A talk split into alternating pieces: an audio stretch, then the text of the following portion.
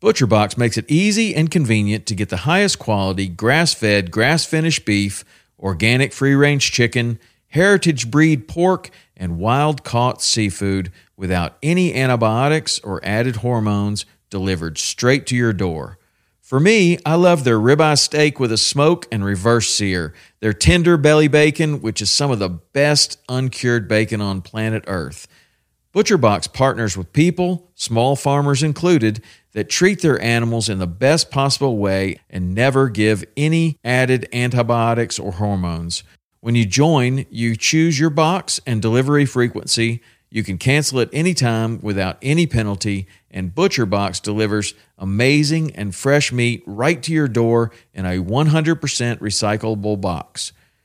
For a limited time only, get free chicken nuggets for a year and 10% off your first box when you sign up today and use the code WP.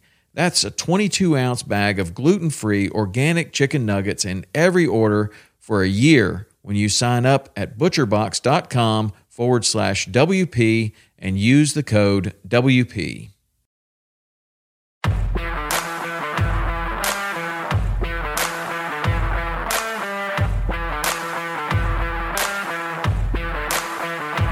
Welcome to Western Contours Podcast, sharing experiences, providing insight, and looking for solutions to become better hunters. We talk gear, on and off season preparation, tips and tactics, conservation, and finding inspiration in the outdoors as sportsmen and women. Thank you for joining us as we share our love for all things Western hunting. Hey guys, I sat down with Colby Fitzgerald of Chehalis, Washington. We get into duck and coyote hunting his outdoor life, and being a commercial fisherman on the Bering Sea. Enjoy the episode.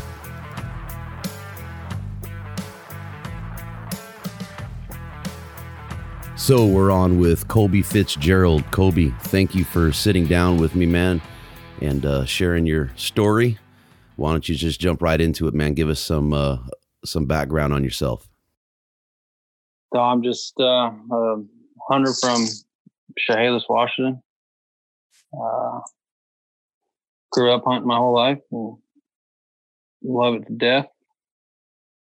I mean, grew up fishing before I could hunt with my dad.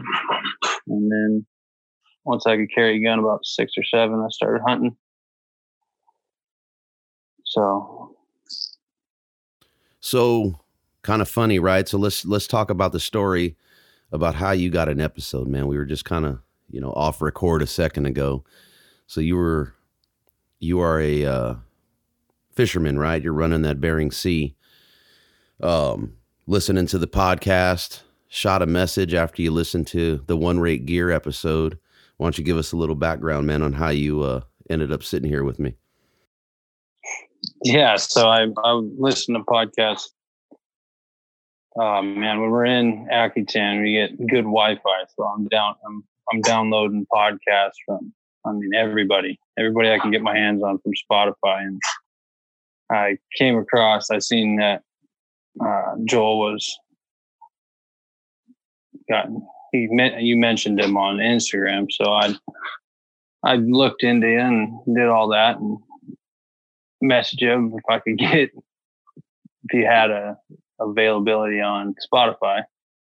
And then, yeah, I we started talking a little bit about what I do up there and mentioned earlier about wheel watches. I mean, every wheel watch is every crew member has a four hour wheel watch during the night so the captain can sleep. And when it's nice out, you know, when it's, when it's not 15 to 30, 40 footers, I listen to podcasts. So it's nice and relaxing and jot down ideas, gear. I mean, different sites like Black Ovis or anywhere I could find stuff. And yeah, that's, I mean, it's kind of funny, but.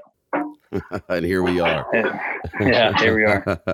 that's pretty cool, man. I just, for me, it's about, it's about you guys, right? It's about, you know, those, those stories, right? The, the makeup of the hunting demographic, the community, man. So I was, I'm pretty intrigued, man, about your life on those trawlers there. And, um, you know, want to hear some more about that. Um, and then, you know, Joel, anybody that's back in Joel with one rate gear, man, that's a salt of the earth gentleman right there. So I felt it. Uh, yeah, felt this would make a pretty good episode, man. So, why don't you give us, man? How did your 2018 season go? Uh, 2018 for hunting was at first I was I was pretty shaky. I we had shipyard in Seattle here, so well up there a little bit 100 miles south of Seattle. So we had a three month shipyard starting in October. We got in the week before deer hunting deer hunting started here. So I was kind of shaky. I couldn't make any plans to Idaho to go over there. I'd missed the opportunity to go to Montana to hunt with my cousin uh, Jeff Berg over there. So it was at first it was kind of shaky. I didn't know how much I could get out, and then along with duck hunting, duck hunting and cow hunting, uh, ended up a lot better than I anticipated. So the first opening day deer season, I was able to take a. I mean, it wasn't a monster two point by any means, but I shot the first deer I seen. So about 30 minutes into hiking in this timber where I grew up out in the valley, uh, two little bucks were playing around and I picked a bigger of the tiny ones and shot them. and, and, uh, yeah, elk hunting. I've been watching a herd on my, actually ironic, but the place I do most of my duck hunting wasn't too much water this year by the, from the rains and stuff, and the fields were still pretty dry, and there was a whole herd hanging out for a while, and they'd go up in the timber and then be gone for a week or two, and then come back down. And muzzleloader, I haven't, I, I didn't buy a modern tag yet, so I didn't know the shipyard if I could hunt. So I uh, going to buy a muzzleloader tag the last day because they were out in the field, and I decided not to. So, modern open day. I went out in the valley, same area. I shot my deer. There's a couple good herds out there, and nothing. So about noon, I just strolled by that field, and sure, sure thing, there a couple bulls. There's three legal bulls and six spikes out there. So stop and ask my buddy, and then we uh, kind of yeah drove. It's called Pleasant Valley Road. There's it's pavement, and then there's a huge 350 acre uh, field out there. So from the road, it was about six, seven hundred yards out there. So we had to army crawl, and I got in about 200, around 200, I think was the last time I ranged. And then, yeah, I just waited for him to stand up got him open in the morning too. So deer and elk went went pretty good. And then uh, yeah, bear I didn't get on. Been having a pretty one of the biggest bears I've seen. haven't seen a lot around here just because of brush. I don't sit and use a spotting scope to check out bears. So I had a bear on my dad's for a while and I never got it's just too thick and I don't run a tree stand or nothing. I like to hoof it and kind of impatient. So that's a downfall for me. Yeah, yeah, yeah. But that tree stand hunting, man, I've talked to several guys and I'm a bit intrigued by it. But uh, I don't know if I have the patience, man, to to sit like that. It it would drive me crazy. Yeah, I got I got a couple, two or three buddies around here that they tree stand hunt for deer, and it's just like I mean, in my eyes, like I, I get it. You know, they they move too, but I'm want to get on track and and then act like a predator and go after them then. And I'm, I mean, since I started deer hunting at eight, I've been pretty pretty successful, I'd say. Yeah, that's uh, yeah. I can sit in glass for hours, man, but I, I don't know something about the tree stand. Some of those guys, man, they get up there 30, 40 feet, man. And yeah, I don't know. Not my deal. Yeah. And then, I mean, I've heard, listen to podcasts this last couple years so much being up there. I heard so many, you know, stories about people accidentally falling out. I mean, I heard, I can't remember who it was, but I mean, he fell out and was. I mean, he was stranded. You know, he broke. I don't know how much on his body, and he just couldn't move. I mean, he didn't have cell service or nothing. Finally, somebody came looking for him. But other than the, it's not really too dangerous, I guess. But I just, like you said, I don't have the patience for it. I'd like to be a predator, not a not a cat sitting in a tree. I got a couple guys that are listening to this right now, getting pissed off. We're talking about tree stand hunting and laughing about it. Sorry, Dan Trout. Oh man, I just I just grew up in the Pacific Northwest. I mean, we I get it down. I've never hunted, you know, down anywhere past Montana to south, southern states. I've just I haven't done it, so I don't know. I mean, there's a lot of guys that run stands here, but I'm not a bow hunter because my my beard gets in the way. So every time I it catches, it might be the Hoyt. I mean, I know the Hoyts always do the down to the low action, so that's probably what it is. But so you have a, uh, oh sorry man, I didn't mean to cut you off. Oh, you're fine. You have fine. a uh, a passion for uh, some predator control as well, right? Oh yes, yes sir, I do. it's uh, I mean, growing up, coyote hunting was different. You know, I'd never thought about going out at night or sitting around. I mean, I've had reeds, I've had distress calls for years, but I'm like again, it comes back to patience. When I was younger, I never, I was all about.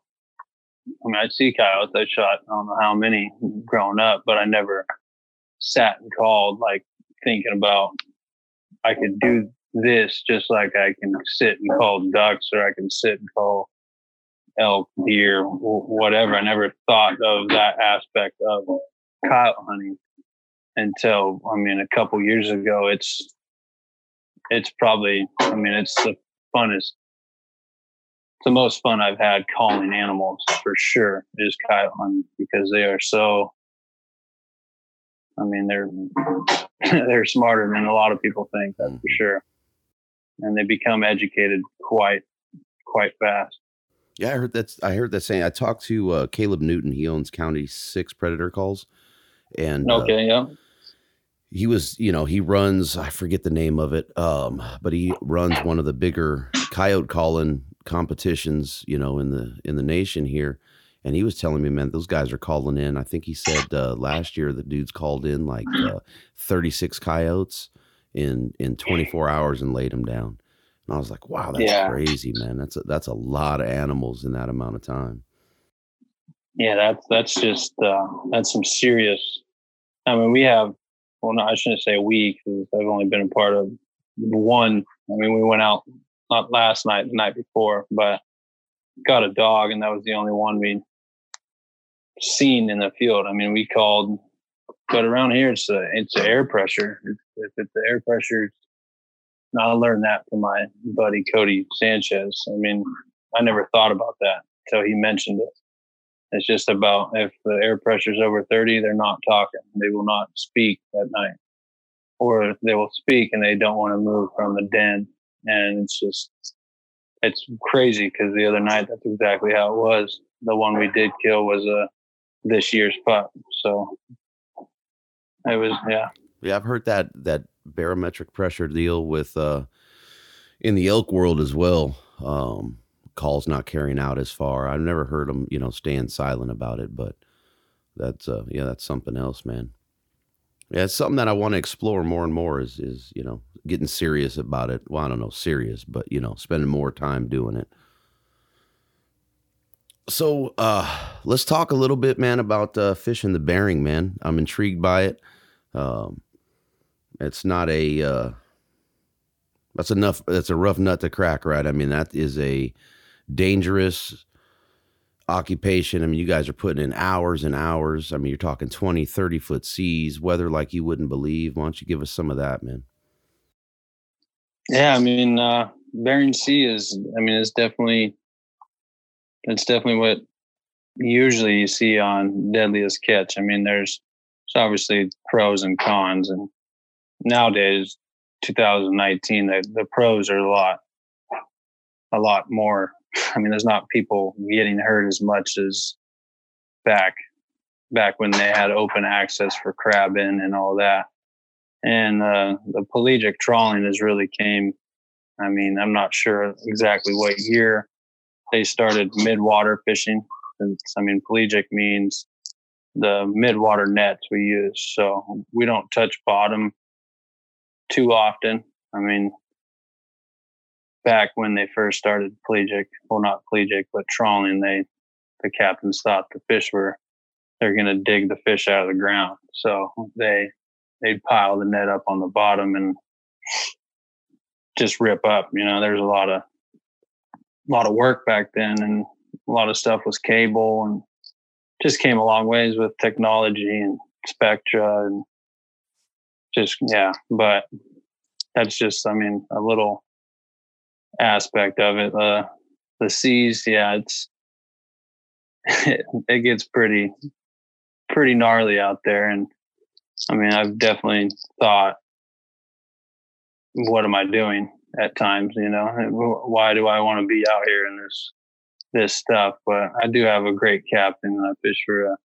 a good company and Trident Seafoods, and the technology we are able to have on the boat because of Trident because of, I mean, technology in general. I mean, we can see we have, uh, I mean, NOAA apps. You can use them for anything, but we can see, I mean, weather for 15 days ahead of time and exactly when and where the waves are going to come. And I mean, we have good technology on that aspect. Mm-hmm. So you got then, some warning, yeah. so you can kind of run run away from it a bit. Yeah, and I mean, if it's over, I mean, 25 footers, there's not nobody's going to be out in that fishing. It's just there's no reason to be out there. It's we have a quota, and it doesn't matter if it takes us all year. If it, I mean, we have A and B season, so that runs from January to roughly beginning of April, mid April. And then we have off until June 5th. We go back up. On my boat, particularly, we uh, we sit in Bristol Bay for a month and tender uh, sockeye and king salmon there from the gill netters. So we sit on anchor and they de- they deliver to us, and then we take it to a mothership. So and then we finish our B season pollock after that. So I think we have uh, a little over, a little under 10 million pounds to put in for B season. Wow. That's a lot of fish, man. So there's what, like six species or so that you guys are commercially fishing up there? Um, we're, we're, um, we just go to, we fish for straight Alaskan pollock. I mean, we, yeah, we pull up if if they're low on the bottom, if they're not, I mean, within a couple fathoms of the bottom, then uh, yeah, we'll pull up some cod, some different Pacific cod, and some other stuff. But our bycatch is, uh, I mean, it's usually jellyfish. You know, I mean, it's not, it's not like a lot of people think we're pulling up halibut and stuff. We have uh, certain amount of salmon we can catch a year. We have 252 this year, total kings in all. So I mean, oh, out of a 20, out of a 20 million pound uh, season, we catch 252 kings. So I mean, and we usually don't catch that much. We stay away from them. Well, that's good though, right? I mean that that's so, that kind of plagued that industry for a while was the bycatch, and you know um, that's probably why that technology changed, right, to a point, um, is people fighting that that uh, that industry. Yeah, I mean, probably done uh, the fishery some good too, right? It's not as rampant and probably hurt some guys at the same time, but you know, protection of that uh, that ecosystem is pretty important. Yeah, I mean, back back then when they didn't have pelagic nets, they were. I mean, you should see some of the old nets. They just have for the bottom gear around their chains, they just have giant tires and rubber and a whole bunch of stuff just so they don't chafe on the bottom, you know, and break their chain and cable. And just, yeah, it's definitely came a long way. And then I mean, the our sonar systems and our trawl eyes. I mean, we could see literally the fish go into the net if we have the right uh, hookup. So mo- most boats don't have them, but in the Trident fleet, there's a few. So I mean, it's it's pretty cool. So how does it? I have to ask the question, bro. I'm sorry. How does it compare to what we're seeing on on the TV show there, man? Oh man, I it's kind of hard for me. I get that question a lot, but it's just it's hard for me to say because I'm not a crabber. You know, I've never been on a crab boat, and I'll never step foot on a crab boat. And I I, I catch crap because we're. I mean, I started seining, seine for squid down in California for a while, from Santa Cruz area down to I was about Half Moon Bay down to San Bernardino. I mean, not San Bernardino. What am I thinking? Uh, what is that? San Pedro. So that whole stretch there, I did that for about five months. And when I went up to Alaska, all my buddies, Sand and Bunnies, buddies were calling me. They call everybody drag fags because we're just we don't work. You know, they we don't do anything on. We don't have to do long lining. I mean, we don't have to do too much except for you know set and haul. But there's a lot of stuff that there's a lot of stuff that we have to do that a lot of other boats or other fisheries don't, as in like gear work. I mean, those nets, and they're they're huge, you know, and they have to be exactly the same length on each side, so we're not pulling sideways or the nets collapsing. Just, I mean, it's just a lot of measurements, and it's it's fun, but it's a headache at some at some point. But I can't. Well, for me, man, I can't imagine the amount of time you spend at sea. Right, three four months at a time. That has to take a toll on you mentally at some point. Yeah, and it definitely does. And I mean, uh, how I deal with it is, I mean, when we go to Dutch, it's very seldom we deliver to Akutan, and Akutan has about, I want to say their population's about 120 max, maybe 100, and um, our plant, when the plant's full and running, there's about two to three thousand people there in the plant. So when I'm there, I just think about, I mean, get my job done on the boat before I get in or right when I get in I have to do all the food ordering and doesn't sound like too much, but for six guys, everybody cooks every three days. We rotate, so it's kind of kind of hectic being the youngest guy and not getting the right sauce for a 55 year old man, you know. So just stuff like that. But I mean, I try to work out as much as I can. I have a little workout station down in the Laz. And then yeah, if it's nice out, I'm I'm hiking. I'm I'm gone up the mountain. So I mean that brings us back to the one rate gear. I ordered that stuff so I could I could try it out. Um, I like the camo. It's an awesome idea. Something I never really well, obviously nobody's thought about. Mm-hmm. That's and, what caught my uh, eye about it. Yeah, it's awesome. I mean, I mean, yeah, I ordered the pants and decided on a couple crappy days coming in when it's snowing and blowing.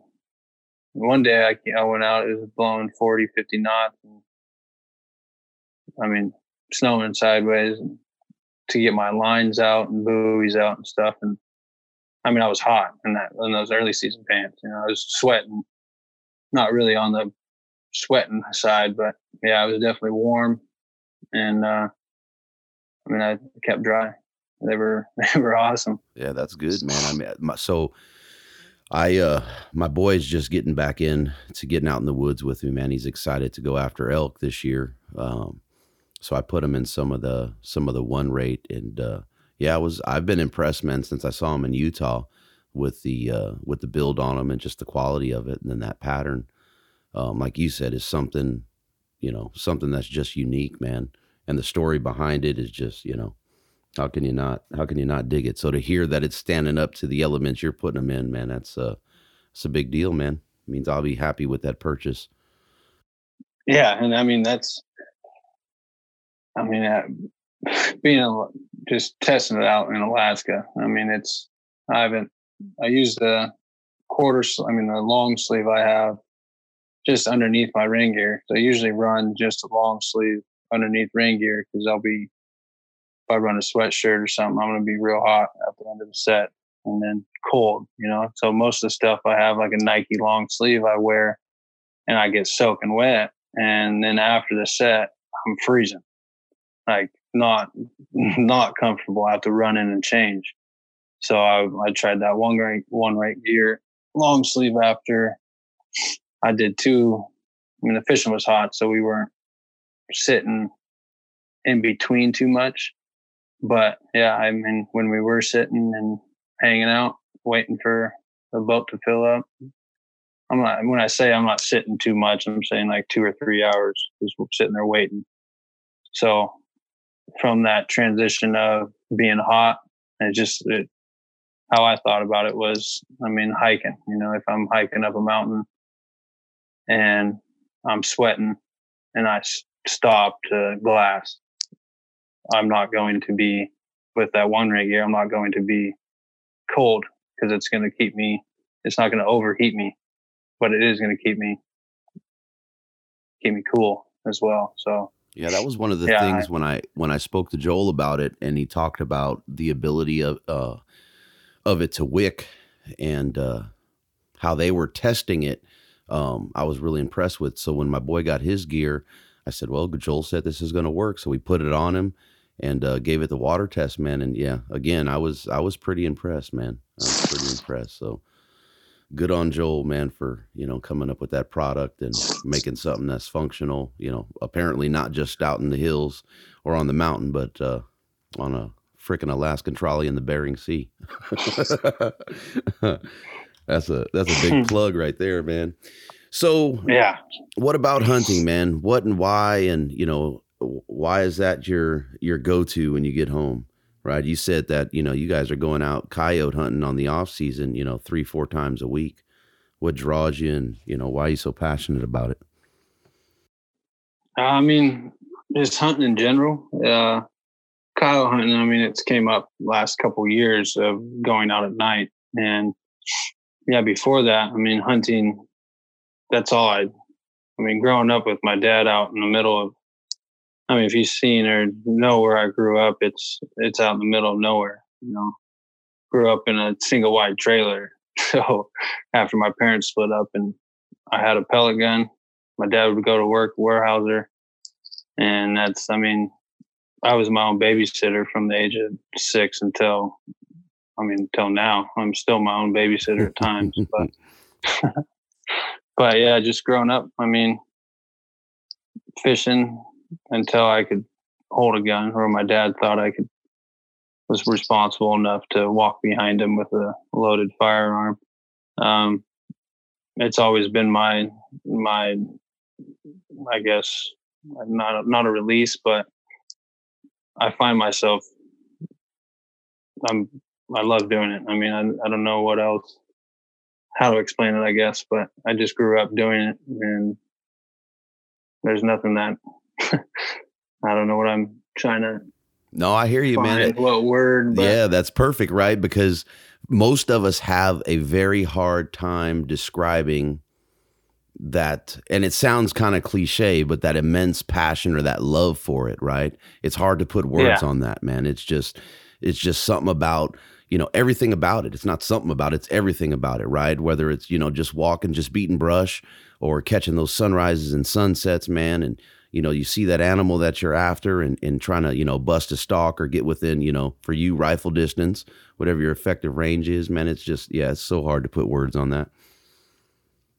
Yeah. I mean, it's, yeah, exactly what it is. I can't really put, I don't know how much I love it into words because it's, I mean, it's not comparable to, I mean, I played sports my whole life and I love sports to death, but after my last game of baseball, it was my last game. You know, I knew it was my last game or football or basketball or something. And hunting, I mean, I can, I'll never stop. I'll never slow down. I guess. I mean, I have, I don't have any kids, so I can't really say I'll slow down or stop. But those kids are going to be living and breathing hunting just like me. So that's it. And and really, man, is you know, when it comes to uh, getting your kids interested and involved in something, man, outside of you know youth sports, it's just uh, there's nothing like it, man. Sharing that time, yeah, just, you know, it's going to be a phenomenal thing. So, yeah, so you uh, do have a couple kids though, right? You got a couple dogs running around, man. They got their own Instagram page and the whole nine. Yeah, they do have their Instagram page. uh, yeah, they're yeah, a little little black lab sig Sig Sauer, named after the the best pistol on the market, the P320. Oh, you just so, you just raised some hairs, man. People are going to argue with you. oh yeah, I'm yeah, I'm just a everyday guy, but that P320, man, it's it's yeah, I don't know what else. I love that gun to death, and I just recently bought my girlfriend one this last weekend, actually at a gun show. So, yeah, but we have Sig and then Tate, named after Golden Tate when he was a Seahawk. so he's about he's almost six. So you but, got yeah. uh, on your Instagram there, man. You got your uh, your girlfriend, man. You know, rocking the uh, AR platform with the with the MAGA top on, man. Um, pretty important, you know, person in your life, right? I mean, you know, and the anticipation of getting home after three or four months at sea, and um, man, that's a pretty big deal, man. To have somebody, you know, back you that's going to deal with that, right? And you guys aren't, uh, you're not up there in your years, man. So that's got to be pretty important. Uh, you guys spending any time outdoors together? You know, doing any hunting or anything? Is she into it with you, or? Yeah, I mean, she's uh, definitely nice to have that back home. You know, something mainstay, and don't have to worry about her doing anything. So, I mean, hunting wise, she didn't really grow up hunting, but I'm slowly getting her into hunting. She always says, "Oh, she'll never love hunting as much as I do," which she just hasn't shot her first animal yet. In my eyes, you know, she hasn't had that that adrenaline rush or that I don't know that satisfaction, I guess, because she got a little taste of it, I guess, when we, we went clam digging. So we went clam digging and, you know, we cut our own clams, you know, package them, vacuum seal them, put them away for whatever we can use for down the road. And she mentioned something about how nice it felt doing and packaging your own food, you know. So I think once she puts a bullet in a deer or something, then she'll definitely start loving it more. But coyote hunting is a different story. So we tried going out a couple nights ago with our girlfriends, and it's yeah past ten o'clock. It's nap time. So I don't know if we're going to be doing that too much after after the other night. Maybe daytime, but not nighttime. yeah, she could be uh, kicking her feet up, man, watching uh, watching a TV show or something. But yeah, yeah, you know that to me, it's important, right, that you're able to share that that time outdoors and and the fact that she's willing to get out there and venture into something you love with you know a little bit of understanding it. I agree, man. Once she gets in it's going to be full board. Yeah, I sure hope so. But I definitely agree with you. Once it's, I mean, it's just better. I just don't understand how somebody, I, I don't know. I grew up out out there, so growing up in the city, I'm not sure. But yeah, it's difficult. It's it's hard. So you know, like for for my case, my wife wasn't exposed to it, you know, at all. Um, and we're in California, bro. So there's a stigma that goes along with being a hunter, and I've had to do some convincing. So I'm actually, I just uh, told her tonight that hey, you're going turkey hunting with me here in about a week. So she said, all right. Oh yeah. So I'm hoping, man, that you know she's behind the trigger and not me on that one. Yeah, that'd be awesome, and definitely in springtime when those things are gobbling their their beards off. I guess. Mhm. Yeah, it's been a little bit. I mean, I've seen some guys with some some luck down here this year, but I think a lot of it is luck. The birds aren't really coming in. They're holding off on the calls, you know, just keeping that distance just right. And uh, most of the guys I've been talking to say, man, they're just spooking at the last minute. Can't get them to come in all the way. We got a couple Huh. buddies that have that have done some decent stuff, but yeah, hopefully I can get her on one, man, and you know, get her to get her to jump into this thing, full, you know, full board with me. After 26 years, you think that it wouldn't take that long, but you know, Yeah, that'd be uh, that's definitely exciting. At least she's willing to get out there and get going. yeah, that's I'm grateful for that, man. That that's a big deal Yeah. to me, you know. Um, so the duck hunting, man, we we kind of didn't touch on that, but you know, you guys do quite a bit of duck hunting, man. I've seen, you know, tailgates full. You got yeah, uh, we uh, into the duck thing, huh?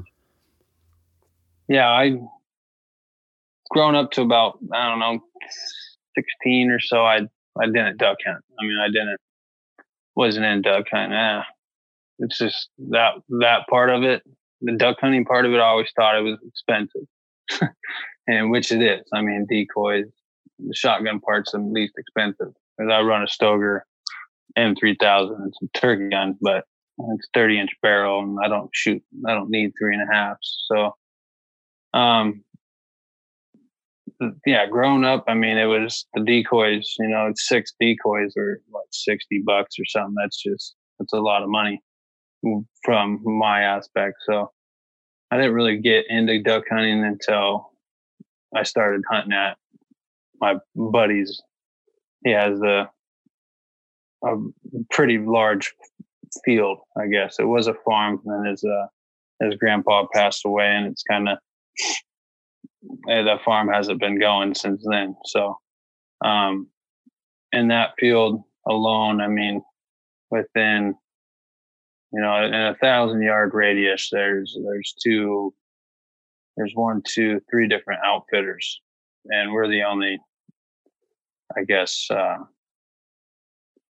i guess not i want to be public because it's on private land but we're not an outfitter by any means. I mean there's there's we don't run blinds. I mean we make our own blinds depending on how the water is what the water level is and all that. So i mean but yeah we do pretty good.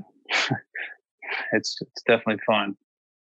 So we never got really taught other than his dad. He's a you've seen old pictures of what he's he's done in his day duck hunting. It's just it's amazing. So i learned from a guy that's he'd farm he'd he'd get up go duck hunting get his limit and then start his farming duties for the day. So it was, it was pretty cool learning from a guy like that.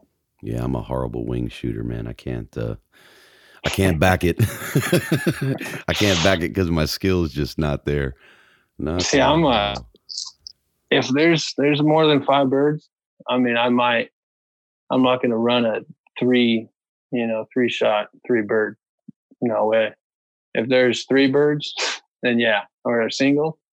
I hit singles all day, but once a big flock comes in, I don't know what it is. I mean, I'm not I'm not missing all the time, but some days I'm like, what? How in the hell did I not? It's hard to. I mean, everybody that's duck hunted has that. I guess not a problem, but it's hard to take one bird. You know, Right. I'm shooting both eyes open, and Pick a target. and there's yeah yeah so lining up the bead i mean the barrel it's, it's every time you just shooting your gun you know you got to get out and shoot Yeah. and there's nothing i can preach more than shoot shoot shoot Yeah, and that I think that's So- my biggest problem, man, is uh is I just don't spend enough time practicing it, right? For me it's it's bow and then uh some rifles. So yeah, that shotgun gets very little use. I think the last time I went out, oh man, I think it was uh it might have been two years ago. And we just went out on a real quick uh day trip for dove on opener and uh came home with nine birds, cost me 150 shells. oh oh yeah i've been i mean i've yeah i can't say i've never done that i've been out we got like there's three of us. We I go through two boxes. You know, my buddy's gone through three, and we come back with ten birds. yeah, I shouldn't even it's, say that, man. I it's it's embarrassing, but it's pretty funny to me. yeah, well, I, am not. I don't get embarrassed by anything. You know, I'm a I'm a human. You know, people people say they you know the best or whatever, but no matter what, if you do it enough, you're gonna mess up just as much as succeeding. So. And it, it's some work to duck hunt. I have a, a guy that uh, that I work with, and he's a huge uh, waterfowl hunter. I mean, and this dude is passionate about waterfowl like I am about elk and deer. And uh, we were talking, I don't know, a couple weeks ago, and he was, you know, kind of giving me the rundown on his season. And he's talking about uh, setting out like 20 dozen decoys on a set. And I'm like, how long does it take you to set that amount of decoys? And he's like, oh, five of us do it in about 20 minutes. And I'm like, Jesus, man, it's crazy. So I oh, didn't yeah. realize it was that that extensive, right? I mean, guys are putting out huge decoy sets. Yeah, I mean that's what uh, I got a, a real good buddy. He uh, he fishes up in Alaska too. He but he's a crabber. He's one of those one of those crazy guys. You know, I everybody always asks me, "Are you you crab up there like deadliest catch?" No, I got I have I always joke. You know, it's not a real. So if anybody listening is a crabber, I'm not pitching your crap, but I am. You know, I, I always say I got brains. You know, I don't I don't want to crab because I'm smart. but work smarter, not buddy. harder, buddy.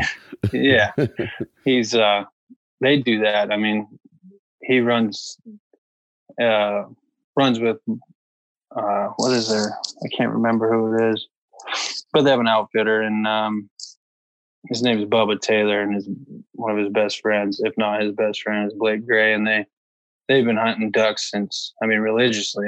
I mean every Christmas, birthday, you know, Blake gets six to twelve decoys of whatever he wants. So, I mean, they run like you said, anywhere from four. I mean, four or five dozen is a small spread for them. So they'll run 20, 20 dozen at least out there. I mean, and they grind. They don't just go out there for a couple hours like me and my buddies. They grind all day just for. They don't shoot hens. They shoot straight. And they will not shoot a hen. Isn't that amazing? So, yeah, you know what oh, I mean. Man, I couldn't do it. I mean, I could, but I don't know. They have nice blinds and stuff, and I'm sitting up there, usually on my knees, you know, up to my waist in waters. So I don't care about the cold, you know, my hands after beating ice and stuff like that, I my hands are not so sensitive to the cold. So but it's impressive the spreads people put out, that's for sure. Yeah. And it's amazing, man, because ducks it um, SOBs fly fast, man. So to to pick out a drake, right, and just say, "Oh, there he is. I'm, I'm taking that one," and there's twelve other birds flying. That's something else, man.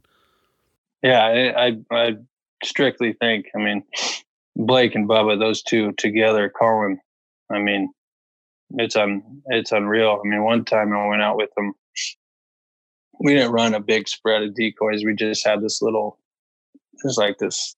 I don't even know, like a natural spring that ran through this guy's cattle farm that we know, and we put in hay for him when we were younger and stuff, and decided that there was a couple good flocks of mallards around hanging around there. So we went out and uh, we were taking turns on the jerk cord. We were sitting back in the trees, and the two guys were out in this little tiny bush for a blind. You know, we just hide underneath it.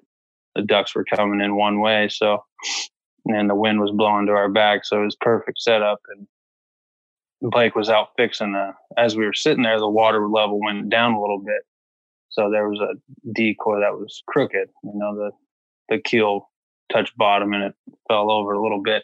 But Blake's walking out there, no gun, no calls or anything, and two geese come by. I mean, they're low, and it's obviously just two, so it's a lot easier to turn them around and stuff. But he literally dropped. I mean, he just sprints back through the water, making a whole bunch of ruckus. Gets to his call and just starts honking that thing. And I mean, those two honkers just turned right around. I mean, we don't have any decoys out or nothing for geese. And they damn near landed right on top of Blake. And he, I mean, he dusted both of them. But yeah, it's they're pretty. Those two guys are. I mean, if anybody talks about duck hunting around here, I I only listen to those two guys. So. So how but, important is the is the calling aspect when you're when you're duck hunting? Um, I think around here, yeah, it's definitely uh, definitely.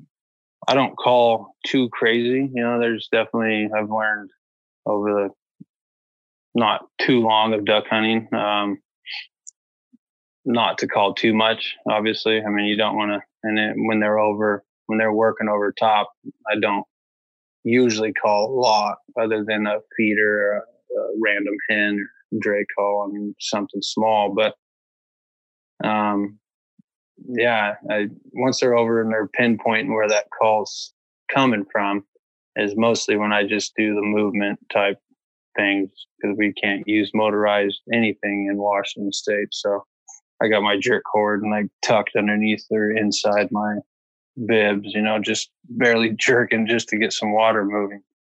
But uh calling, yeah, I've definitely I've definitely squeaked a couple sounds before that don't sound like a duck and they just flare off. But I mean, how the spread is, I think is pretty key. Not only to have them funnel to where you are, but to make them look realistic, you know. So I guess the day before type thing, looking for your your ducks or where you want to set up and what ducks are around where you're setting up to just remember that for the next day and throw your decoys out accordingly, like how the feed is, where the feed's at, just stuff like that. But calling wise, around us, it's a it's a it's a main flyway. So I mean, there's going to be ducks. It's just getting their attention and say, "Hey, I'm over here feeding, and this shit is good. So you better get over here." So yeah, I would have I never mean, thought, man. I I didn't realize that there was that much strategy involved in it. Right? I look at duck hunting and I don't mean it offensively to anyone, but I'm, you know, I'm thinking, okay, they're just tossing decoys out, man. I had no idea placement, and I'm um, looking right now, and there's like, uh, what is it, eight calls, right? That are kind of the, you got the basic quack, a greeting call, feed call, hail call, comeback call, lonesome hen, pleading call. Oh yeah, man. Yeah, know. and I'm only. I mean, I've. I shouldn't say I've ever mastered a call in my life because I haven't. So except for a, a chirp from a from a cow. I mean, that's one of your basic. You know, I could. It's not hard, but there's about three calls I usually do. I mean, I feed her very rarely, but I mean, a comeback call to five. I mean, you go three, five, or seven sequence. I usually run three to five, and that's, and I don't do it very often. I mean, unless I I use it for under I mean, a, a, big flock, it's hard to it's hard to turn them around unless there's more than one guy calling.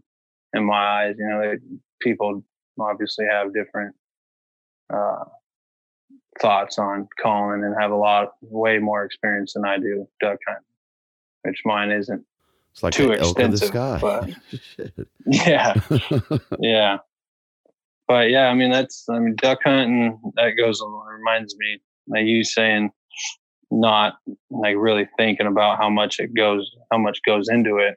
I thought about that with cow hunting. You know, I mean, everybody growing up out here, we're all, most of them, you know, dads work at Weyerhaeuser, where I grew up at least, and then my my mom and dad split up, and then I came into Chehalis. But out where I grew up, most of my years is they're all loggers. You know, I mean, you see a coyote, it's just oh, it's a coyote.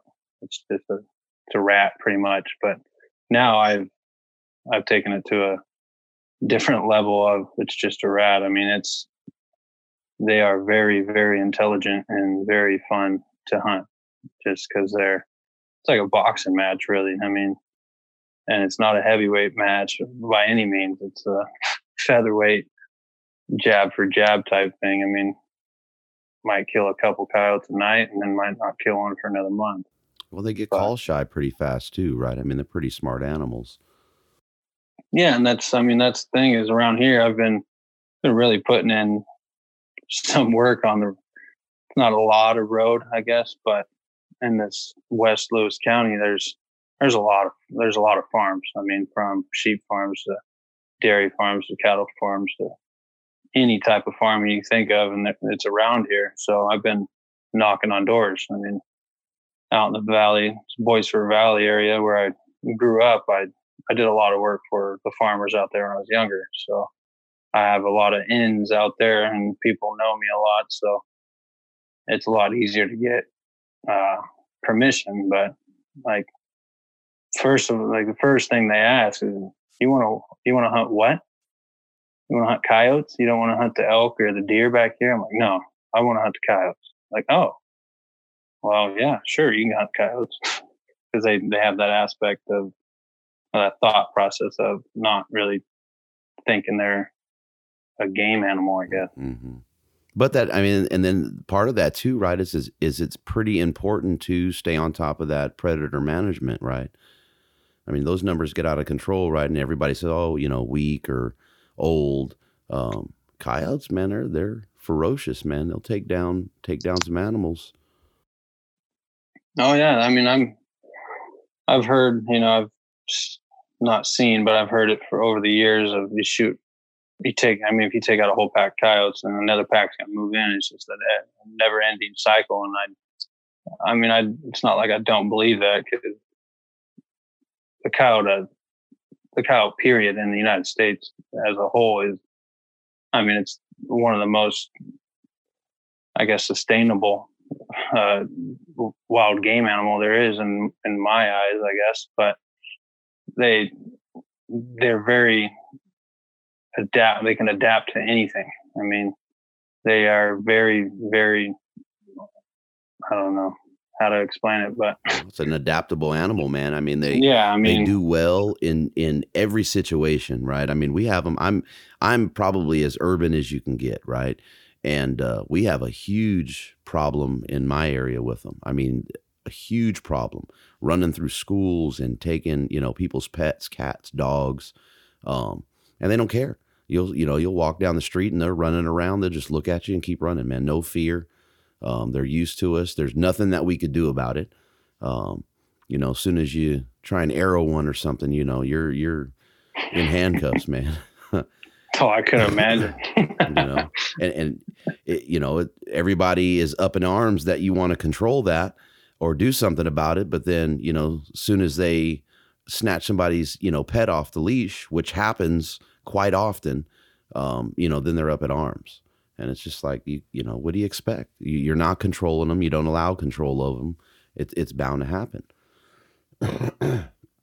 You know? Yeah, I can I can imagine that. that I, it's hard to even to think about to that people literally think that they need to not be hunted, you know, and not just as a whole hunting, you know, people don't like hunting. It's just, it's just really mind boggling to me because you, you meet or see or any type of hunter, we don't go after something that they do, you know, I mean, I'm sure they do a lot of things like parenting. Most of the I shouldn't say that, I guess, but a lot of it's hard to to uh, grow your kid up around hunting and being outdoors and respecting how to handle firearms and how to respect your neighbor and all that stuff and not raise your kid right you know? I mean eh, i feel like a country or people that live out where they do or what have you, not so urban, I guess, or city. I mean, I'm not saying that people in the city don't know how to raise kids because they, they do it every day, but it's different though. It man. happens. Yeah, no, it's different, yeah. right? I mean, a lot of it, a lot of it is ease and convenience. So, yes, and that, that, that coincides. Yeah, we've we've yeah. lost that part of us, right? I mean, and, and I'm speaking off of opinion and nothing substantiated, but I'd imagine that the ability for us to figure that out, you know, way back whenever we did, has a lot to do with our evolution, right? The ability to make the tools to go hunt those animals and, you know, become the alpha predator in most situations, right? Um, with that tool, of course, right? Not you know bare hands and canines are pretty much uh, non-existent, I think, in most people anymore. Yeah. But yeah, it's a big mm-hmm. deal, man. I and I see a difference, right? I mean, I raised my kids, you know, in an urban center. Um, and then I, you know, come in contact, especially with the podcast, with folks that are raising their kids um, in rural areas and the values and how they view hunting and then how they view wildlife and nature in general. You look around me, man, I have to drive, you know, 30 minutes to the foothills and then, you know, to get away from homes, I'm driving another 30 minutes into those to those hills. So it's yeah, it's yeah, that's it's yeah, drastic difference, drastic difference. Yeah, that's rough for I mean people that come from the country and like yourself, you know, and I'm not sure if you came from the country or what, but I'm and know about the country life and raising your kid right and stuff and then going into that that setting and then having to you're kind of handcuffed you know i mean a lot of things you can't do and then i mean like you said with uh, a lot of the urban setting is about that's how we lost our you know family dinners you know we mm-hmm. don't eat around tables anymore and stuff like that because I mean, we don't have to, and it's so much easier just to grab something from somewhere, and then that, yeah, yeah. It's it, that you know, I talked to uh, I talked to Kristen Rederath, and we kind of went and started talking about that, and uh, I still my daughter's away at college, so you know, my son's home. Um, I mean, that's a big deal for me, man. Is is sitting down and sharing that time around the ta- table. But you're exactly right, man. It I don't know if it's the convenience or the distractions or what it is. You just don't, it's just not valued. And it's crazy to me. It's crazy. Yeah. I mean, I've, I don't even know. I mean, the big family dinners now, you know, it's Thanksgiving, mm-hmm. Easter, Thanksgiving. Yeah. If it's, but if it's Christmas. that sometimes, right? I mean, it, you know, it's, it's an hour drive you know, you leave if we leave my house to to get to my parents' house is about 54 miles.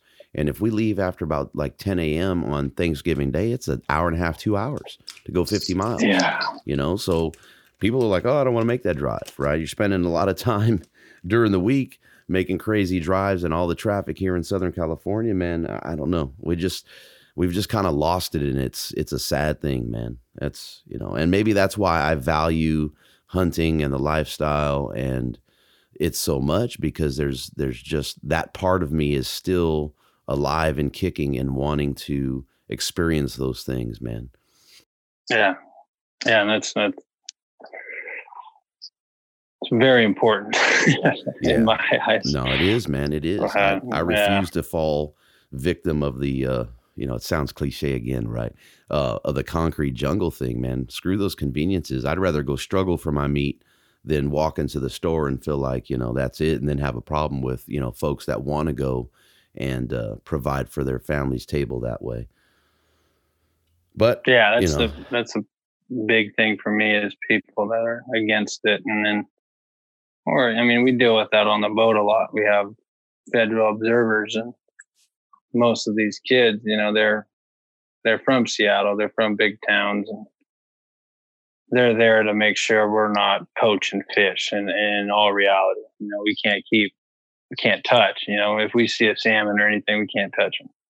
Can't touch halibut, crab because we don't don't fish for that. So, and I always talk to them about, you know, most of them are vegan and stuff like that. So we have to cook accordingly, you know, to them and it's just i mean we pay for them we pay for their food they don't pay for anything. I mean so it's it's tough. For me i don't cause any problems or nothing i just pitch them a lot of shit. So then we had this one kid that he just ate fish i can't remember what it's called. Uh, uh pescadorian no. or something like Pe- that. yeah pes yeah something like that. Pes yeah. pescatarian or something like that pescatarian. There you yeah. go. Thanks. So he only, yeah, he only ate fish, right? So, but one day, I mean, he ate eggs, but he wanted to eat chicken. I was just like, what? What do you? He's like, well, the the way the chicken is uh, is brought up in the farms. It's just it's just inhumane, and then the beef, you know, inhumane. And I was like, "So, are you against hunting?" He's like, "No, I used to hunt." I'm like, "Okay, so if you went out and you shot an, a, an animal, well, no matter what it is, and you ate it, I mean, would you eat it? First question. Like, yeah, I'd eat it. I was like, okay. So I, I, I got his, me and him, his name is Matt. We got along because he understood. And I'm on the same. I understand how the beef and, you know, antibiotics and all that stuff go, you know, and chicken and crap. And I understand that. But it's just most of these people are no, strictly no beef. Don't drink milk because it kills cows, which does not make sense in my eyes at all. you know what? What's crazy yeah, about just, that is the is the people that have a problem with hunting and don't look at factory farming. It's crazy, right? I mean, you want yeah, to talk that about drives the, me nuts. The most absurd stance on something that I have ever seen, right? It's like look at the life of that factory farmed animal and you want to have a problem with me going out and harvesting something. Why? Because you have a problem with the blood on your hands? Well, the blood's on your hands, but look at the misery that animal lives in its entire existence. It, that yeah, yeah, that's crazy. Roger. You know, you want to if you want to say, "Hey, I'm only eating," you know, uh, grass fed, free roaming. If that's your hundred percent, and you can make that statement, and you're going to the ranch that's providing it and ordering your meat from them, you know, good on you. But if that's not you're you're not going into it that deep, how can you how can you say anything to a hunter? How can you? It just ah. Yeah, I don't understand it at all. I, it's just it's hard to. It's like you know, but it's it's it's like arguing with a wall. You know, I mean, you could you could just yell and scream at that thing, and it's still gonna just be. It's not gonna work. Yeah, I mean, yeah, nothing's gonna change it's weird, man, right? I, I just I don't know. And I feel like us as hunters, we outdoorsmen, not even hunters, fishermen out, you know, just outdoors men and women in general, we will with open arms respect your decision and your opinion not to partake in hunting and choose your course. But for whatever yes. reason, it's not it, that's not reciprocated from you know i don't want to say antis but it's not reciprocated from from the majority of people that don't get it right those people that don't want to listen to it that are you know walking around in leather birkenstocks uh, with with a problem that we're out harvesting yeah. harvesting our meat for you know the year six months or whatever it is oh yeah that's exactly what it is it's it's very I guess I shouldn't say ironic, but it's just funny to me that they don't realize what they have on, you know, leather jackets and stuff like that. It's just like, so you're a vegan and you don't like killing of any type of animal. Everything should be free and doing all this stuff, but you have a leather jacket on. Yeah, yeah, leather leather seats in that uh, Lexus yeah. or Mercedes, there, buddy. Oh yeah, but no, no, it's different we can't log around here because it takes up too it kills too much trees but you have two or three notebook notebooks in your in your in your backpack in your for, there. Yeah for class. So that doesn't make sense to me. Yeah it's weird man. It's, but it's something it's just funny. I mean and then like yeah. the oversight you're saying you guys have on the trawlers there um you know that's really odd too right? Because that puts you in a position to where you're you have someone you know essentially part of the crew that is coming into something that they have to you know watch out for but they're already biased so that has to pose a huge issue um, with what's going on. I mean that, that has to impact you know your workload and what you're trying to get done. Oh yeah definitely i mean it it it's not it's hit or miss you know it's it's by the person. I mean most of the time probably 85 to 90 percent of the observers we do get you know they're federal observers from NOAA i mean they're uh they right off the get go, you know, how they teach them in school. I'm not sure exactly by the book how they teach them, but in their eyes, I mean, I don't want to step on anybody's feet or get anybody mad, but we're the enemy. You know, we're out there scraping the bottom of the ocean, destroying coral reef and doing all this stuff and eating all this fish and destroying the fishery. But we're not, you know, I mean, it's just like conservation around here.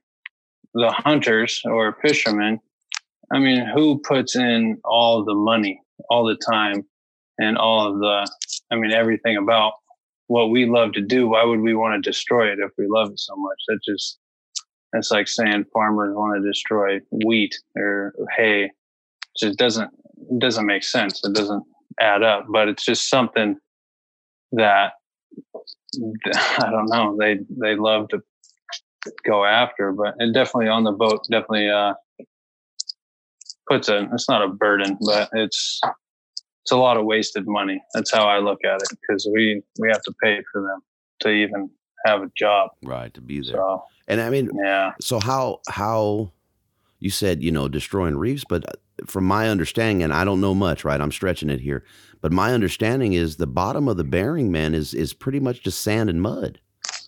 Oh yeah, I mean that's what I don't. If they know anything of nautically, you know about the, the layout of where we're fishing, you know why we can't fish and. I mean, some of the Bering Sea, you know, is two thousand fathoms. I mean, a fathom six feet. You know, I mean, wow. We don't have anything to get down there. Nobody does. You know, we we fish usually, yeah, sand and mud. Yeah, there's there's some type of organism, you know, around there that we're uh, we're disturbing, but we're also fishing within usually, you know, within a hundred fathoms of the bottom. Sometimes if we're like real deep, if it's 150 more, you know, we're not touching the bottom out there. We're we're going straight because the school of fish is mid water, about 100 fathoms, say. So we're not even close to the bottom. And if we were and deeper is when you get to the canyons, and I mean, we'd have to be raising and lowering the net every, you know, eighth of a mile or 500 feet of the ocean and that doesn't it, it, we'd rip up we'd get hung up and our nets would be i mean total. So yeah and i mean what's that? Oh Sorry. no i was going to say that so to put that in perspective right you said you said 2000 fathoms? Yeah so i mean 12000 feet. Yeah yeah it's it's it's crazy to think about how deep you know if you look at nautical maps of the the Bering Sea shelf. You know, there's a shelf there that I mean, out towards uh, Adak. You know, way out at the very end of the chan- of the Aleutian Islands. I mean, those canyons just around there are they're very very deep. They're it's pretty crazy. I mean, that's where I didn't know this growing up, but is our history wasn't very, I guess, just uh, elaborate, I should say, um, on I mean World War II. You know what they did with all the stuff that we had out in Adak and Dutch Harbor. I mean, they sank you know a lot of stuff off of Adak Island into the however deep it is out there. I mean, they tested a lot of military stuff out there that nobody knows about until I started fishing. That's the only reason why I know. But yeah, it, it gets deep. yeah, that's something else, man. So, I had to I had to kind of do that math when you said it. I'm like, wow, eh, you know, twelve thousand feet. That that's amazing. So you're going six thousand feet yeah. if you're talking mid distance on these schools. Yeah, I mean, 100 in a season we we we dipped out to about 60 fathoms was, but most of the fishing was up, you know, 30 30s to to 50s fathom wise and we never really i mean i wasn't up there the entire time we we were fishing but i could tell if we touched the bottom or not by what's on the net and we hardly touched the bottom so i mean yeah one fathom one fathom is six feet so yeah something it's still it's still out there. yeah, that's deep, man. That is deep. Crazy. yeah. So uh we'll lighten it up a little bit, man. Why don't you uh when you go out on your hunts there, man, what's uh give me three things that you that you absolutely have to have in your pack. Yeah, so I mean, like backcountry hunting. I mean, those three things. My my pack, you know, it start out with. Uh, I have a Yukon long range pack from the Wilderness Specialties down in Oregon. It's not too. It's not out there, you know. It's not like a name that you talk to, you know, like Aron Snyder, of course, and everybody in that. I guess magnitude or of hunters, they don't you never really hear about them, but it's called the yeah, the Yukon Long Range Pack, and it has a polymer frame, but yeah, it's about nine pounds. I mean, it's five thousand cube cubic inches, but you get the long range pack. It has a the Pelican pack, which is fourteen hundred extra cubic inches, and then that zippered extension gives you another 1200 so you you really have a 7600 cubic inch uh, pack and i've i've done just one backcountry pack with it and i mean the hot spots aren't there the the it fits great. I mean when you do extend that zipper up it goes it's 10 inches you know extends out 10 more inches and it's not too top heavy like i would thought it was going to be. But uh, yeah that's a great pack to have in my eyes.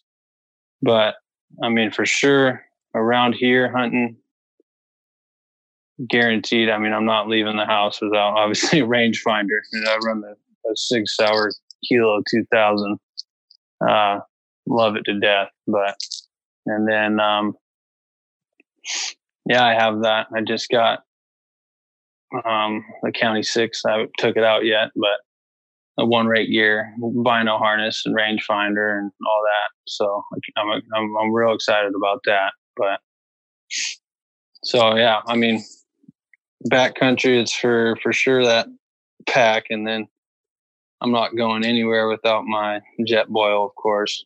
I mean, that's just basic stuff, but and of course my 300 Remington Ultra Mag. it's a little brute out in the backcountry, but a lot of people say it's too much or stuff like that. But I mean, you're back there. It's, I mean, you got to be. I don't want to piss anybody off, but I like. I'm a bigger dude, so I can carry more weight. I think, but I mean, yeah, essentials is definitely uh, no more toilet paper in, in my in my life in the backcountry hunting. It's all about wet ones, man. Yeah, there you go. That's it right there, buddy. There's an honest I mean, answer right there. no, I don't. Yeah, people think now. My dad, I I said something about wet ones. He's like, "You got any toilet paper?" No, I have wet ones, and he he damn near broke his neck. He looked at me and said, "Wet ones." I was like, "Pops, don't leave home These, without them. hey, yeah, yeah. I mean, you you wipe with your toilet paper and walk two more miles, and tell me if you feel any. yeah, like yeah. yeah. So I'm, I'm, right there with you, man. When a hunter's got to feel fresh. yeah, I mean, wet ones and then some baby powder. There's nothing better. So, but yeah, but hunting around here, yeah, it's my it's a big difference of what I pack. You know, my day pack is the only thing I take around here, and then I just have a metal frame. You know, if I pack, if I kill something around here, I'm not I'm not more than five miles or three miles even to a vehicle or a truck. You know, or somewhere I can get a quad to. So I hunt mostly state land around here. I mean, a lot of guys buy the Weyerhaeuser permits and stuff, and I just I'm not going to pay 350 bucks to even step foot on somebody's property unless it's a private owner, you know. So, um, yeah, I'd I'd, I'd try to stay on the private and public lands as much as I can, but I just uh, I mean, yeah, That's binos. It's a good looking pack, um, though. I pulled that up. I hadn't heard about it. And uh, I'm looking at it now. It's a good looking pack, man. Yeah, I mean, if you, I mean, you go on the website, it's not too, you know, crazy, crazy advanced and real nice. But I mean, I'm telling you that that pack is, it's not a carbon fiber frame or nothing like that, but it is nice. It is definitely nice. So, and it definitely holds what it's rated at. Right. I'm the only thing that concerns me with it is I'm looking at it right, and uh, there's a lot of pouches, dude. And if it has pouches, I will find something to fill them damn pouches up with. yeah. Yeah. There is a lot. I mean, what is it? Nine, I think it is. Yeah. I want to say nine pouches. Let's see. Got one, two, three, four, five. Yeah. Six, seven, uh, eight. Yeah. Plus the main, that's nine. Yep. Yeah. So, I mean, there's a whole bunch of, I mean, not a lot of different accessories and stuff for it. But with that that Pelican pouch or Pelican pack, I mean that's it's it's awesome. I mean, it turns from a small pack to a three three day hunt pack to with just the basic Yukon and unzip that zipper and then slap that Pelican pack on there. You got a 7600 yeah. that's a big pack. My, I mean, that's that, you got to pack a lot of shit to fill that thing up. So, but yeah, I mean, I'm trying out. I haven't. I mean, for like sleeping in in a tent aspect, you know, I'm not. When I backcountry hunt, it's usually springtime. You know, I'm not. I don't go. Well, I haven't been yet to a, a backcountry hunt for elk in the winter or high mule buck hunt yet, and hopefully this September I'll be doing that. But depends on. It's probably not going to happen because of work, but I really want to do a Washington high buck hunt. But we'll see about that. I don't think it'll be a possibility, but last year I didn't think I was going to deer elk hunt either, so it turned out good. But yeah, so I mean, pack wise, other than the Barry Centrals. Uh, that Kilo rangefinders never let me down, I guess, even though I dropped it several. yeah, I, I've dropped it off a canyon, not a canyon, I shouldn't say, but a pretty good embankment. And yeah, I picked that damn thing up and it's completely fine. Yeah, I've heard good things about the SIG rangefinders, man. Man, that yeah, so what's that? What's that one thing in your pack that uh, that you just don't really need that you have to put in there? One thing in my pack I don't need. I mean, it's clothes. I mean, guaranteed. I mean, I pack way too much. Usually, I go out five days.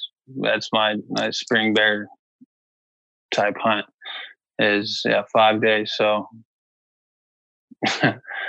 before I packed, I mean, I packed a pair of underwear and socks for five days. Mm-hmm. but I, I quickly changed my outlook on that. But yeah, the, app, the thing I don't use ever is definitely, man,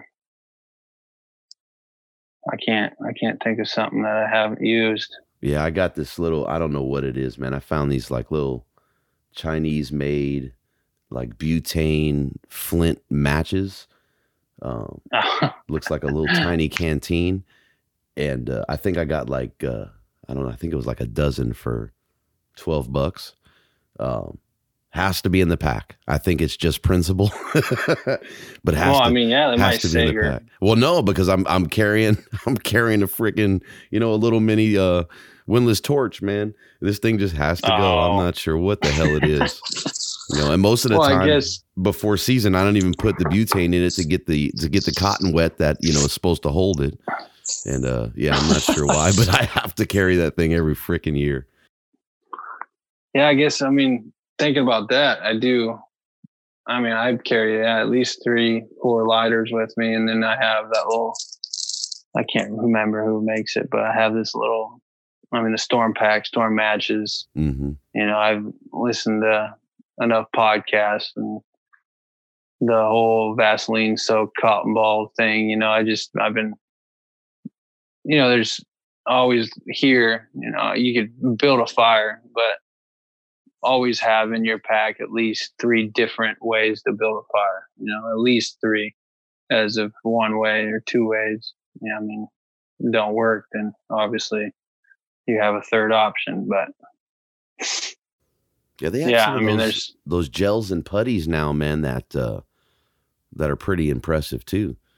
Um, as far as fire starting, you know, because I used to do the whole cotton ball with uh, with petroleum jelly thing too, man, and it works. But some of the gels that they have now, man, are just damn.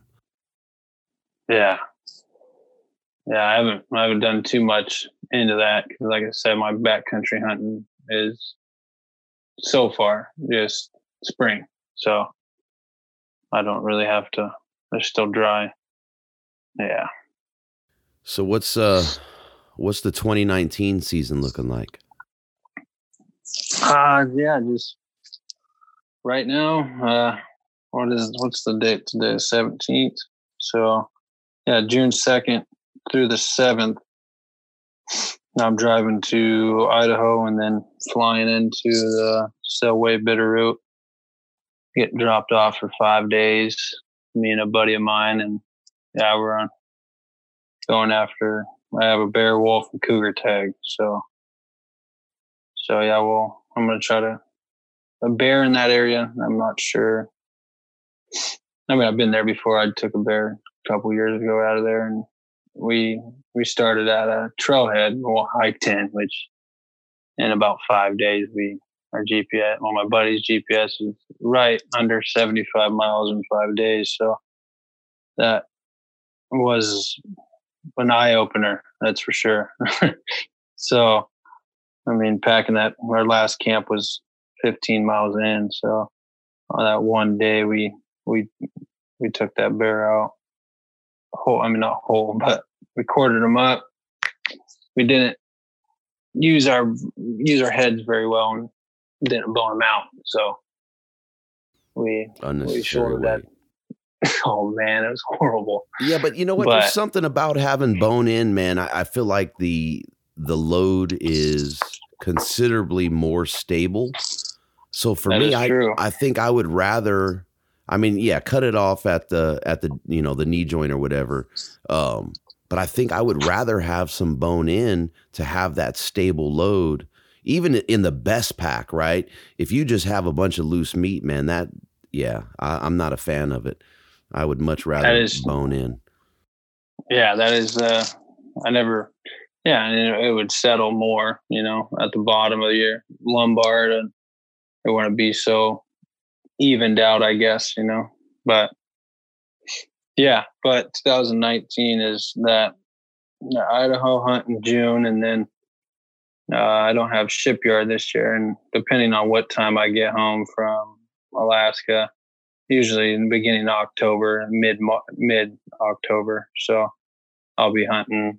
I got yeah, deer and elk in Washington, and I already have my bear tag I put in for the spring bear and was not drawn, so I have that tag, and I also have a turkey tag, but I'm not sure if I'll get over to Eastern Washington or not to get to kill my turkey.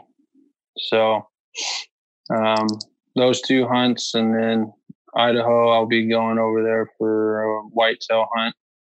I have a buddy I played college baseball with over there, so right northwest of uh, Lewiston. So I'll be around there, and and then um, yeah, I'm gonna try to get to Montana, like I talked about earlier with my cousin Jeff. He lives in Wyoming actually, and yeah, he'll be. I hope I'll get up there, get over there, and do something with him. But other than that, I I put in for a couple Wyoming thing tags there. Uh, every super hunt in Idaho I put in for.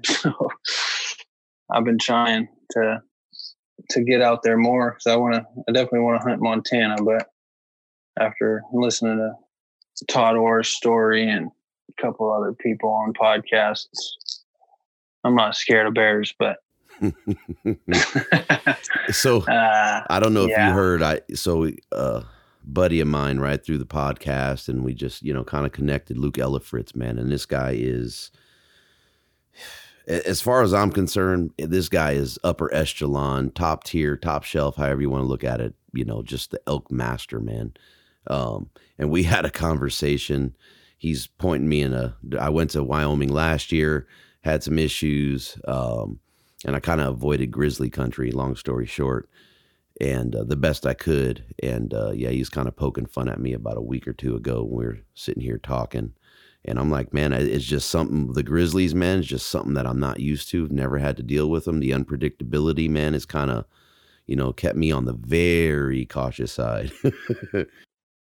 yeah, yeah. I mean, uh, I'm just thinking about. I mean, Grizzlies, and I always, for some reason, I have a I don't like cougars, man. I, I have a thing that I don't know what it is, but yeah, I think it's from being younger and hearing cougar screams from my bedroom. You know, I just not not, not something fan. I want to mess around with. And I'm not a cat guy. You know, I always think about it. And I mean, you got to say just a five pound house cat pissed off at you. What are you going to do? You know, yeah, you can pick it up and slam it on the ground, but that's thinking about a hundred plus pound cat pissed off at you. You know, it's just not real. And then you go to Grizzly and this thing stands up and it's looking in a two story building. I mean, what, are you going to do there? I mean, not a damn thing, man.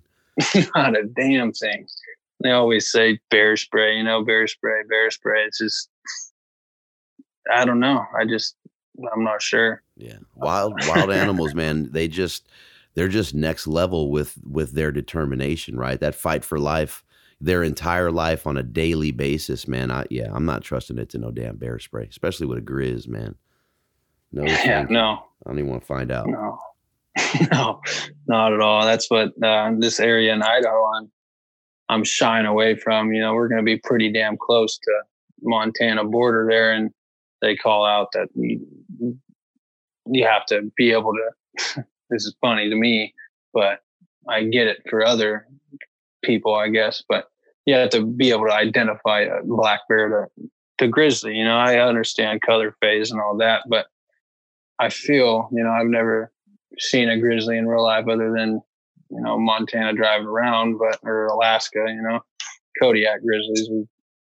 Those those things are out of this world, but there's a in my eyes, a very distinct uh, feature that they have that black bears do not. So, but but then I do. I have a couple pictures of that black bear I mentioned earlier at my around my father's house, and for some reason, man, that thing has a fucking it has a hump. It has a grizzly hump on it, and it just yeah, I don't know, but there's a big, you know, you know how it is, distinct difference of bears, I guess. Mm-hmm. Yeah, it's enough to keep me uh keep me leery. Luke Ellifritz, I know you're listening to this, man. Yeah, you got bigger bigger ones than me, bro. oh man, yeah. Kudos to him. yeah. yeah.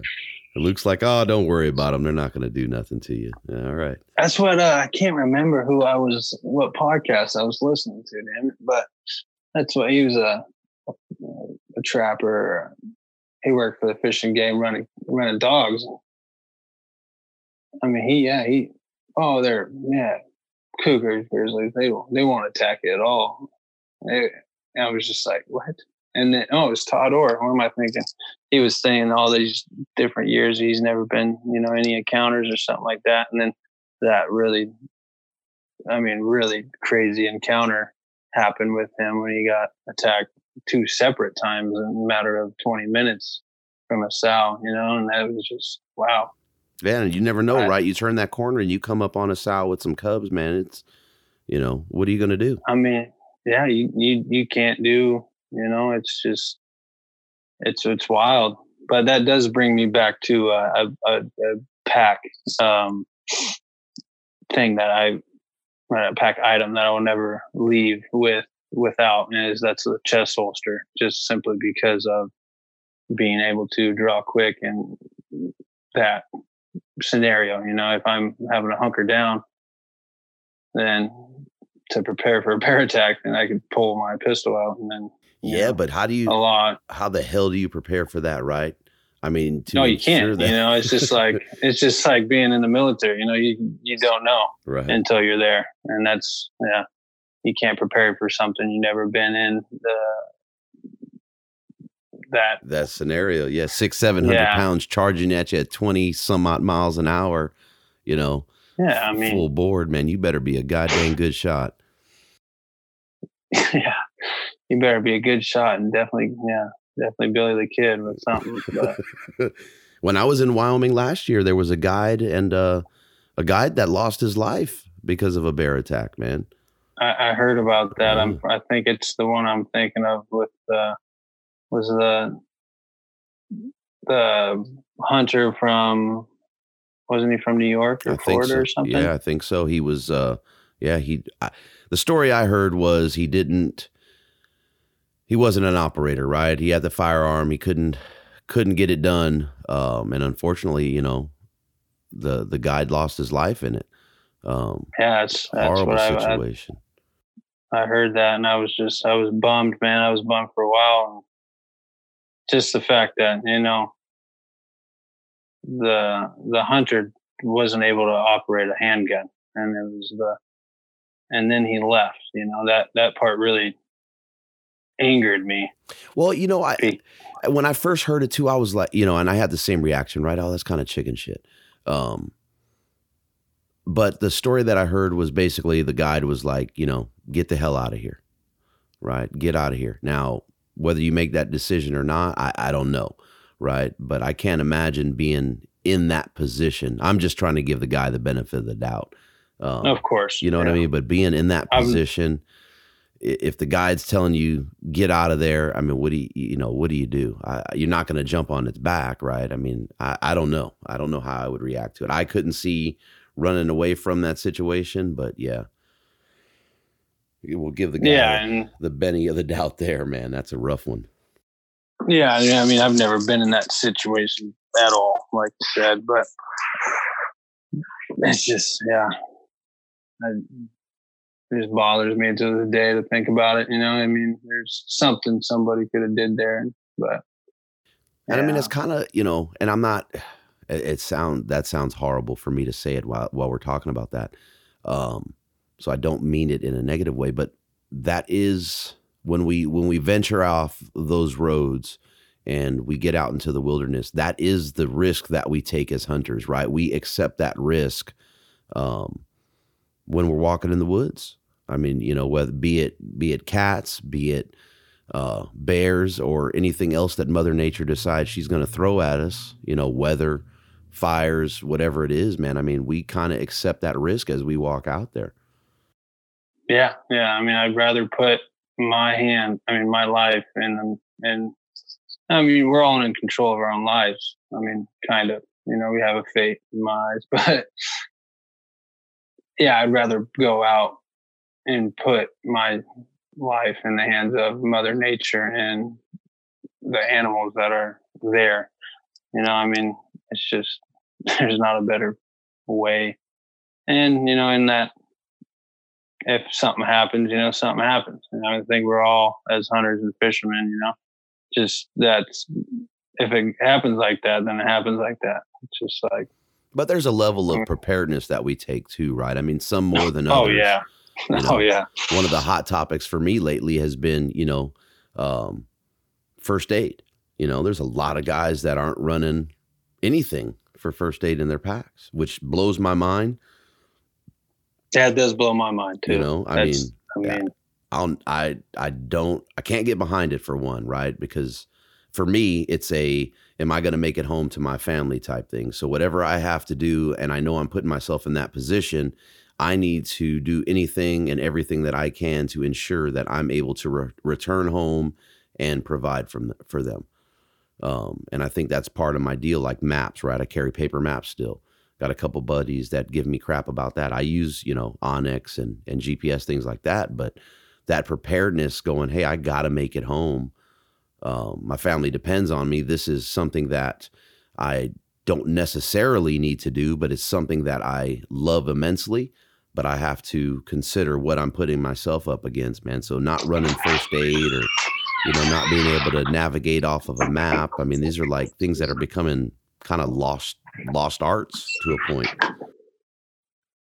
No, yeah, that's I mean first aid is I mean I've been I've had my first aid card and all that stuff since yeah, I think I was 17 or something in college. My first that's what I wanted to kind of do when I went to school was sports medicine. So um first aid is huge. You know, I had a not really huge incident or nothing to be uh, any worried about or nothing. But uh, I was actually shed hunting, and I was just walking along. You know, I just had a day pack on, nothing, nothing but water in there, and except for my little tiny first aid pack. And we are up, you know, Naches area in Washington here, and there's some rocks and stuff like that. And I put my hand out and just going side hill, and then I slipped, and somehow I slide, I slipped my wrist pretty good on this rock, and I didn't know about it. I mean, at the time being, I didn't think that I got myself at all, you know. And then about 45 minutes later, I looked down and my, and I felt my like something water was on my hand, and my whole, you know, wrist and hand was covered in blood. And I was like, oh shit, you know. I mean, if I didn't have new skin and all that stuff in my pack, I'd be you know, who knows? I mean, it's not a big deal. You know, it's not life threatening, but it could have been. You know, it could have severed that main artery in there, and I could have been toasted. But yeah, just first aid is that's huge. Yeah, it's a big deal, man. So yeah. one of the things that uh, we tap on or try to tap on in every episode, man, is uh, I call it the conservation quick um, and the future of hunting. So it's you know just a one to two minute little spiel, man, on your view, and it's just to spark a thought process, man, and and, and to share perspective when it comes to conservation, man. So why don't you give us uh, give us some of that? Yeah, I mean, uh, conservation is definitely a huge aspect of why we're you know able to do what we love so much, and I mean, if anybody can and is willing to get out and do something or you know donate some money for even wetlands or i mean ducks unlimited to rocky mountain elk foundation anything that will help our conservation is i mean very key i mean with the public lands and everybody all the activists doing what they can for that is i mean it's it's more than what I've done. You know, I mean, I feel like selfish for not doing more, but I mean, we're all it's a brotherhood here. So, so I mean, the conservation is very you know, key to our success and what we're able to do out here. So, I mean, that's yeah, I mean, deal, thank man. you. To, yeah, it is. It's, it's crazy that people are trying to take away what we have. You know, uphill. Well, I don't know, uphill battle or not, man. It's still, I you know, I think it's important that we all we all play some type of role in that, man. Um, you know, I'm.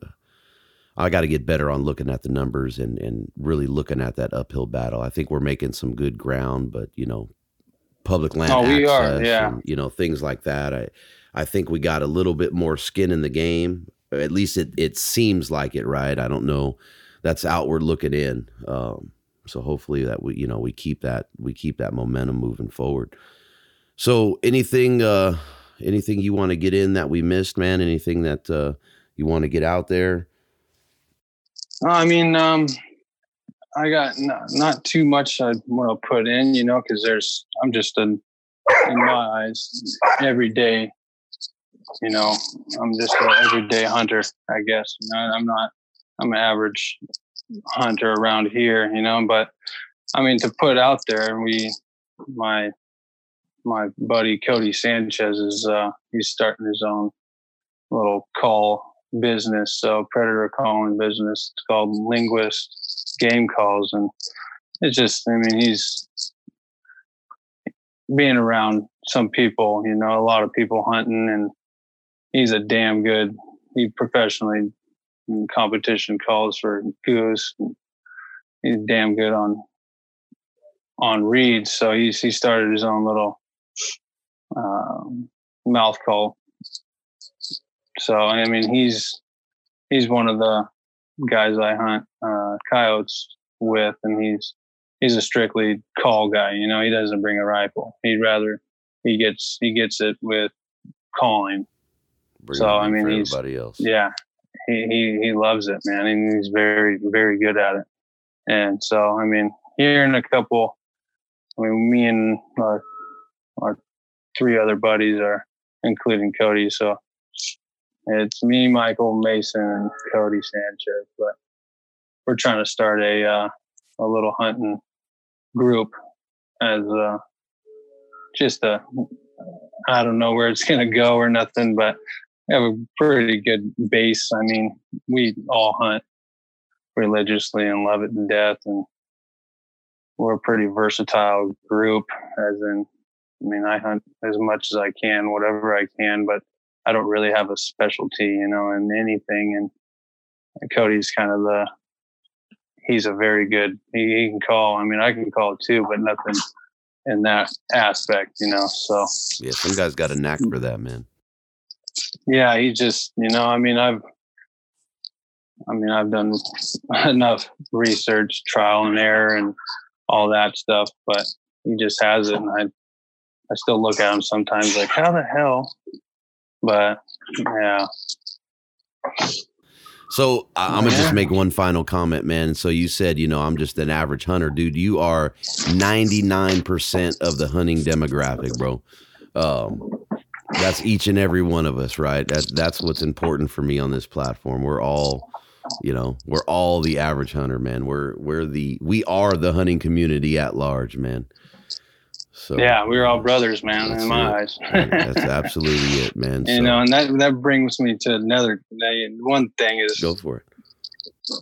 is how sick sorry man Oh, no worries. is how uh, just how hunters, you know, why is it that people try to screw other people just to get a piece of meat? You know, it's a it, I shouldn't say just a piece of meat because you know how much that means to all of us, but why screw your brother? You know, I mean, it's just it's just wild to me that I just hope anybody listening that kind of does that or something kind of opens their eyes to not doing stuff like that. I mean, screwing somebody else over an animal where just go get your own type thing in my eyes. That's it. Yeah, no, that's it, man. I mean, that's a big statement, right? So, you know, I had that experience, uh, arrow the bull, um, tracked the bull, found the bull, and somebody beat me to it, man. You know, a guy poached my Oh. poached my bull out. Um, did a horrible butcher job. You know, rushed through it. You could totally tell it was rushed. Took er- took everything, right? Didn't he? He has some. You know, he has a rack hanging up on the wall, or you know, in the shed Yeah, or something with a bullshit story attached to it, right? I mean that that is as ugly as it can get. You know, half the arrows still in them. I, it just you know, yeah, that's a that's a big deal, man. That one hits home for me. Yeah, that's that's absolute. You know, that's just cutthroat, out of this world stuff, man. And I I just don't understand and how people would or some somebody would do that. You Yeah. know? Well, I, I mean, there's it's it- what's- crazy. what's crazy is that that's a hunter that knows what it takes to get that arrow or that round into that animal and is willing to do that. You know what I mean? And I can't even consider that guy a hunter. He's a freaking poacher. You know, anybody doing Oh, yeah. that is a damn poacher. Exactly. You know what I mean? I was going to say that is he's not a hunter. No. He's not like you or me or any of us. He's he's definitely uh yeah easy way out type of a guy, which I don't like that. no, some like some hard- people go ape shit crazy for backstrap and antlers, man. But uh, Yeah. not part of the community that I know and love. no sir. So good deal, man. Well, you know, I uh I greatly appreciate your time. I know that uh we hit this. We talked for a minute and said, "Hey, when you when you get landside, man, hit me up. We'll get on." Um, so yeah, I appreciate you listening to the podcast and supporting it, man, and and it furthermore getting on and spending your time and telling your story, man. Yeah, man, I I, I couldn't. I don't even know. This is my first podcast. You know, I've it's it's I was you know like you say cliche. It is cliche, but I was definitely blessed that you let me get on the podcast. You know, I mean, it's it's awesome. I mean, I can't be happier, and it definitely went well. And to get out and talk to somebody from a different aspect, you know, it's always awesome. Yeah, no. And it's funny how when you get hunters together and how they talk and you know, it seems I've never met you, never set eyes on you, nothing before like that. I just I feel like we, you know, click, you know. That's so, it, man. It's it's a brotherhood, man. It's that yes, brotherhood. Sir. You know what I mean? It's it's an yes, amazing sir. thing that we share, bro. An absolutely amazing thing, man. Yeah, it's wild, man.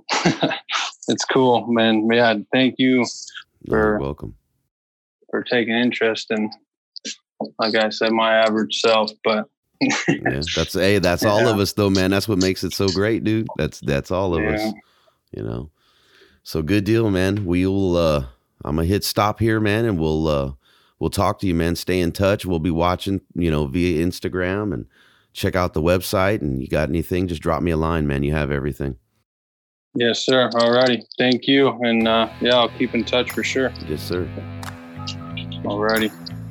You can catch up with Colby on Instagram at steel underscores horse rider.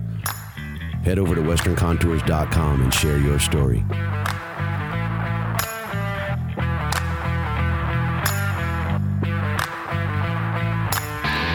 Thank you for listening. Follow and tag us on Instagram at Western Contours. Jump on iTunes, Google Play, and Podbean. Subscribe, leave us a comment, and don't forget to hit that five star rating. We appreciate the support, and until next time, lay them down.